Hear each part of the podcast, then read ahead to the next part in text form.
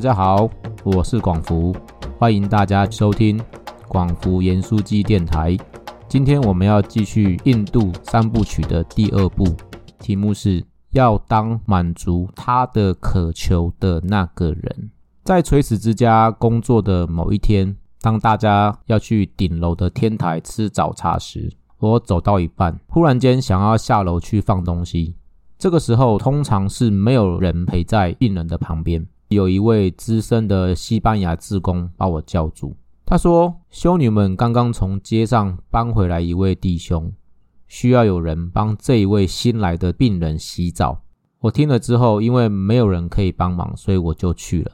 当时候还有一位非常资深的美国职工在，所以是我们两个人一起帮这一位新来的弟兄洗澡。这一位弟兄因为全身瘫痪，非常严重，无法坐直。而垂死之家的男生浴室是两个水槽，中间有一个平台，是没有椅子的，所以你要抱着他洗，不能让他躺着洗，可能会呛到水。这个时候，我就负责抱住这一位弟兄，这位美国志工就开始解开病人身上的衣服跟裤子啊，其实他们下半身是穿那个纱丽啊，就是围裙的，没有裤子。当他解开上半身的时候，其实我已经闻到一股非常浓厚的味道，我有一点想吐，这是我无法克制的生理反应。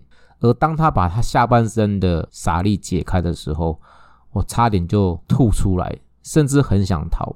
原因是因为这一位弟兄可能长期瘫痪的关系，他的大小便都没有办法自理。所以他的大便是干掉，都粘在他的身上，已经非常多年了。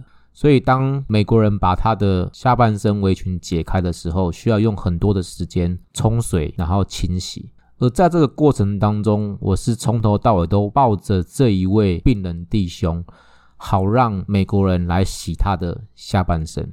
那个味道我印象非常深刻，非常的臭。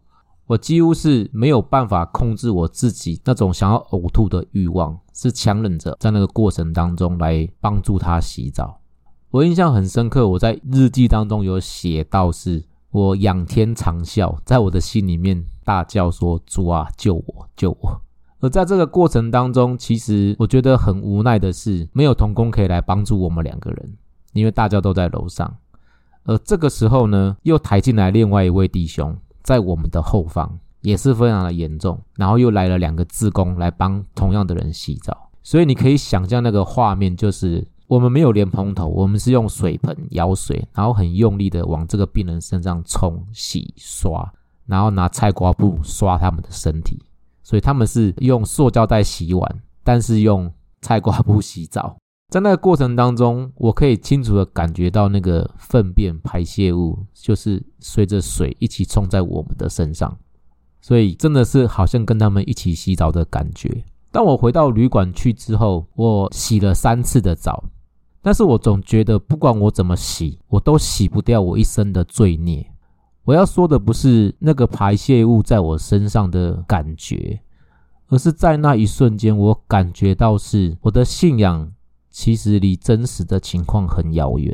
当我们在神学院或者是在教会里面讲说爱人如己的时候，我在当下觉得有一种很惭愧的羞耻感，是我觉得我没有办法控制我自己，想要逃离那个环境，我也没有办法很真诚的去爱他、服侍他。我想到我过去有很多的罪，做错的事情，虚假。总是嘴巴说的很容易，但是真的要实行出来的时候，却有千百个不愿意。所以当时候我在那个洗澡的过程当中，有一个很深刻的体悟是，其实我是一个更脏的人。那种假冒伪善或者是言行不一的情况，让我陷入在一个非常纠结的痛苦当中。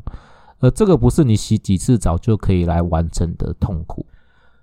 我记得当时候我陪几个病人运动复健的时候，有几个病人让我印象很深刻，是我们为他们祷告，他们都很愿意；为他们唱歌、念圣经，他们都很愿意。当他们的眼神看着你的时候，好像在告诉你说：没有人这样注视过我、正视过我。有几个弟兄他们是病重到需要戴氧气罩，他的嘴巴一直喃喃自语，不停下来，但是我们也听不懂他在讲什么，我们只能够频频的点头，就是只有眼神的交流，看着他缓慢无力的眼睛一开一合，好像快要死掉，然后又醒来，然后又睡着。我很怕他就这样死在我的手里面。我觉得好像每一个今天都是最后一个今天，因为你不知道明天还会不会再见到他。在垂死之家的屋顶有一个晒床单的天台，这个地方有一个十字架，十字架上面有耶稣，耶稣下面有一个牌子，用英文跟印度文写 “I thirst”，就是我渴了。在约翰福音十九章。二十八节中，耶稣临死之前所说的话之一，在天主教圣咏集的六十八章二十一节里面，也有这么一段记载：侮辱破碎了我心，使我忧伤难过。我期望有人同情，却未寻到一个；我渴盼有人安慰，也未找到一个。这是德雷莎修女回应天主的召唤。也就是基督教所说的回应上帝的呼召。德雷莎修女说：“我们要当那一个人，就是今天的题目，要当满足耶稣渴求的那个人。耶稣的渴求是渴求灵魂，是有人能够安慰，是照顾最小的弟兄姐妹，就是照顾耶稣。所以，当我们如此行的时候，是满足耶稣的渴求。”但是在回应这个呼召之前，在一九四六年九月，德瑞莎修女她坐火车要前往大吉岭的路上，耶稣问德雷莎修女：“你是否愿意为我做这件事？”而这个来自基督的召唤与神恩，就是德雷莎修女确信这个呼召来自于耶稣基督，同时也深信这个工作只属于他。我们注意这个他。是基督，这个工作只属于耶稣基督，就如同德雷莎修女的名言，她说：“我们每一个人都是耶稣基督手中的小铅笔。”德雷莎修女说：“即使她身处在黑暗当中，她却从来没有怀疑过这最起初的呼召。”有一位记者，他不死心的问德雷莎修女说：“你真的听到天主对你说话吗？”你一秒都没有怀疑过吗？德雷莎修女说：“没有，没有一丝怀疑，但有过凡人的犹豫是自然的，因为当你接受的那一刻，就同时交付了你自己，那就是确信。但是这可能意味着死亡，对吧？交付自己的那一刻，就是确信的那一刻之后，他就毫无怀疑了。这一段真的是。”超乎我的理解范围啊！当时候的信仰经历，因为当时候我的毕业论文就是写怀疑，我自己很常怀疑我自己，充满了不确定，而且没有自信。尤其当我在印度的这一段日子当中所经历的，都让我更加怀疑。在印度的时候，我很常生气，我很常被骗，我找钱的时候都要很仔细的检查这个数目对不对。或者是分辨出其中有几枚硬币是假钱。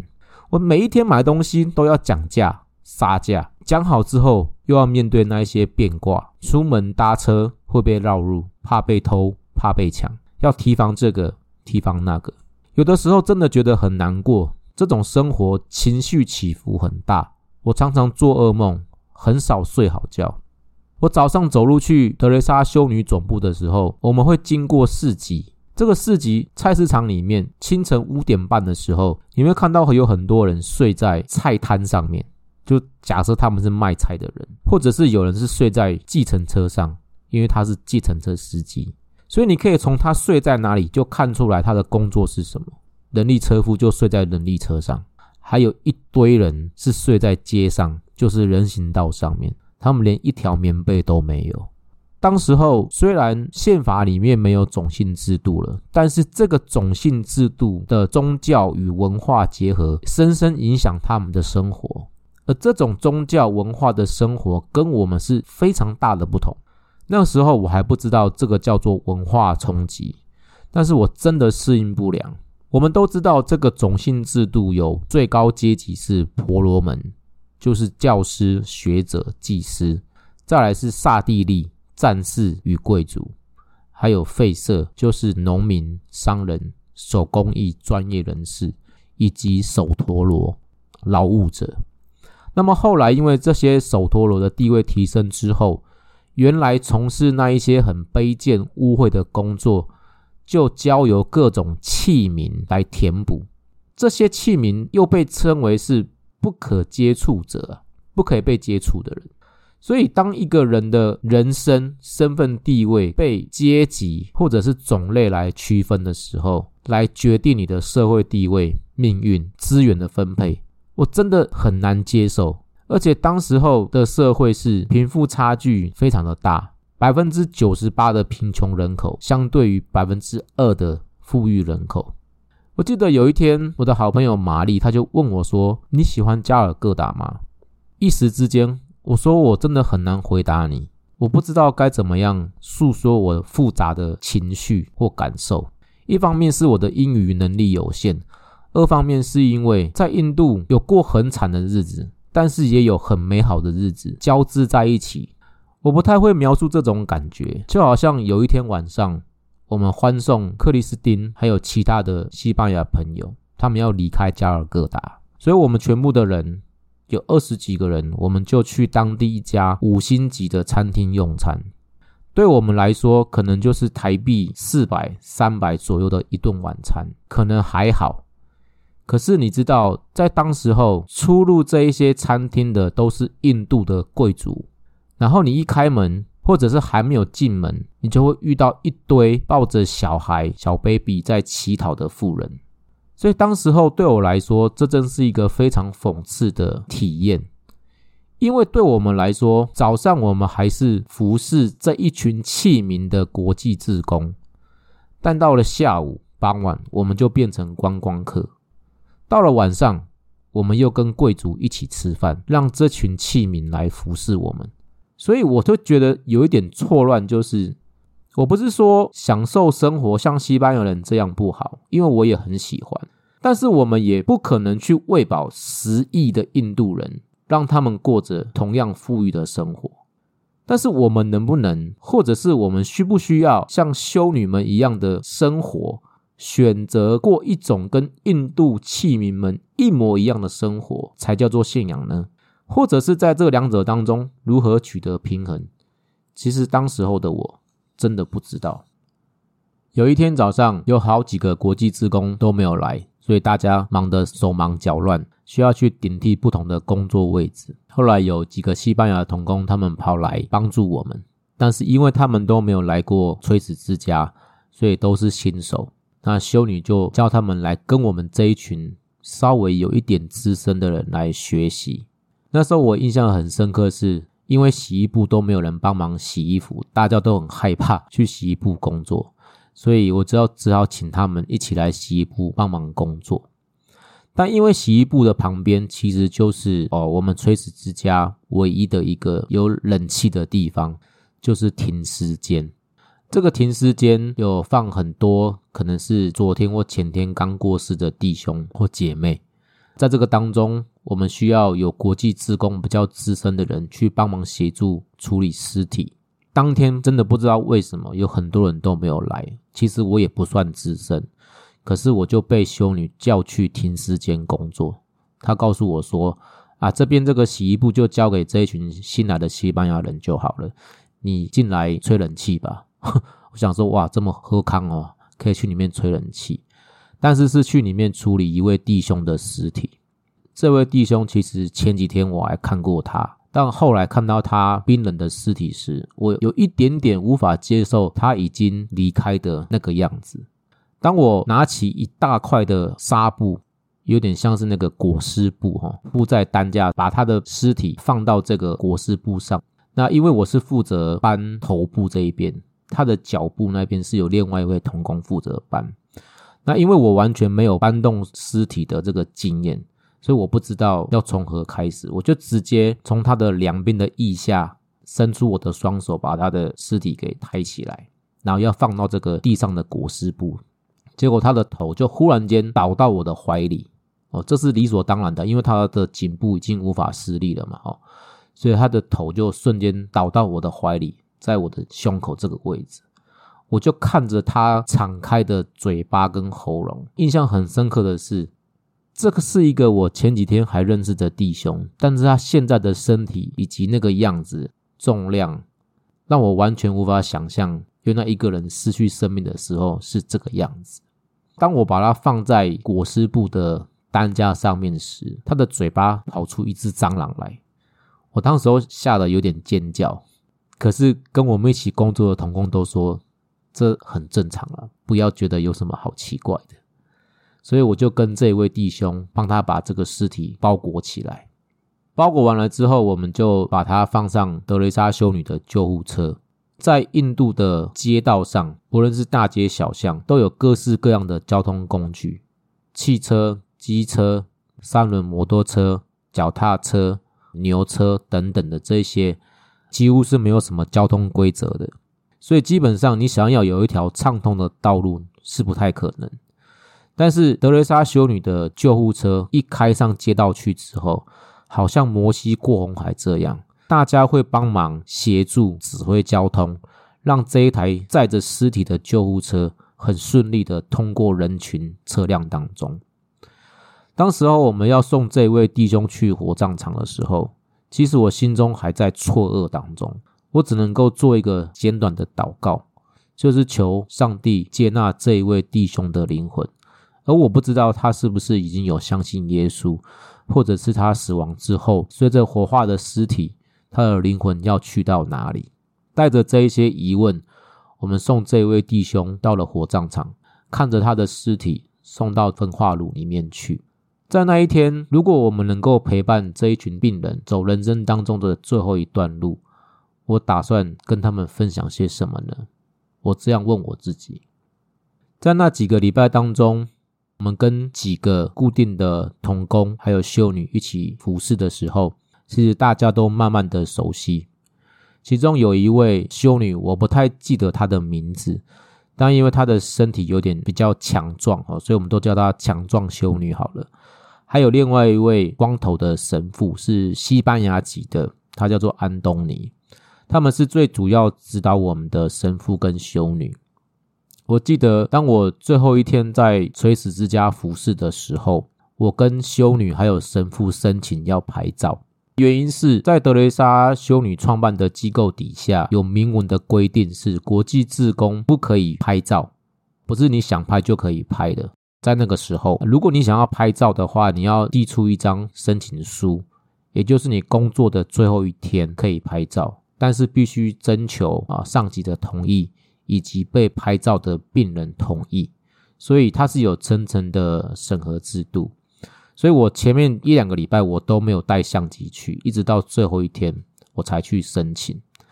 但没有想到，平常跟我们一起同工的那位强壮修女，她竟然回绝了我。她说她不准我拍，她说你只可以在某一个地方拍一张大概的照片，不可以拍病人。我就想说，我们都一起工作了这两三个礼拜了，你现在才告诉我说不让我拍照。而且我跟他解释说，我拍照的原因不是要自拍，而是要做一个记录。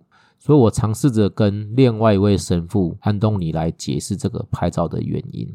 后来这一位安东尼神父他有谅解我，他说他会帮助我拍照。我说你要怎么帮助我？他说很简单啊，我就是负责跟这位强壮修女聊天，支开她。你就可以去拍照了。我想说，这一位神父也真的太特别了，所以就在他的帮忙之下，我就开启我的那个拍照模式。这样子，拍照的过程当中，其实我都有征求我们的病人弟兄的同意。那其中有几位就是我负责照顾他们，他们也熟识我，我们也认识他们的弟兄。我有几个西班牙的朋友，他们看到了之后，也知道我是最后一天要服侍。所以他们就告诉我说：“你可以把相机交给我，我们也可以帮你做一些记录。”这样，所以我拍了几张照片之后，我就把相机交给了我的朋友们去拍照。当时候我有特别的跟我的朋友们说：“我这个相机的模式是调成黑白的，所以请不要帮我调回来彩色。那他们都觉得很奇怪，为什么你要拍黑白的照片？当时候我觉得我能够给这一群弟兄病人最棒的礼物，就是为他们祷告，一个一个的为他们做祝福祷告。所以我就帮我的每一个病患做祝福的祷告。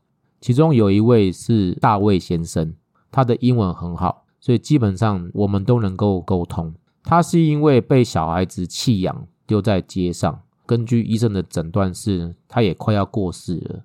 他的下肢肿胀以及肾脏的问题都非常的严重，让他没有办法长时间的坐或者是躺。所以我就是负责帮他按摩、翻身、拍打，然后照顾他的饮食起居。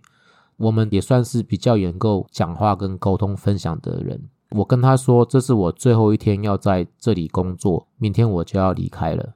他非常的难过，可是他也告诉我说，他能够理解，他也不打算跟我们说再见，因为也不知道有没有再见面的那一天。最后，我就为他做祝福的祷告。这一些时刻对我来说都非常的复杂，不只是单纯的难过。或者是伤心而已，而是我觉得可能这一别也不会再见到彼此，而他们的生命或灵魂将去到哪里，我们也无能为力。所以在那一天跟他们道别之后，我回到我的旅馆去检查这一些黑白的照片。我看着看着，想到前几天我们去逛一间德雷莎修女的纪念品专卖店。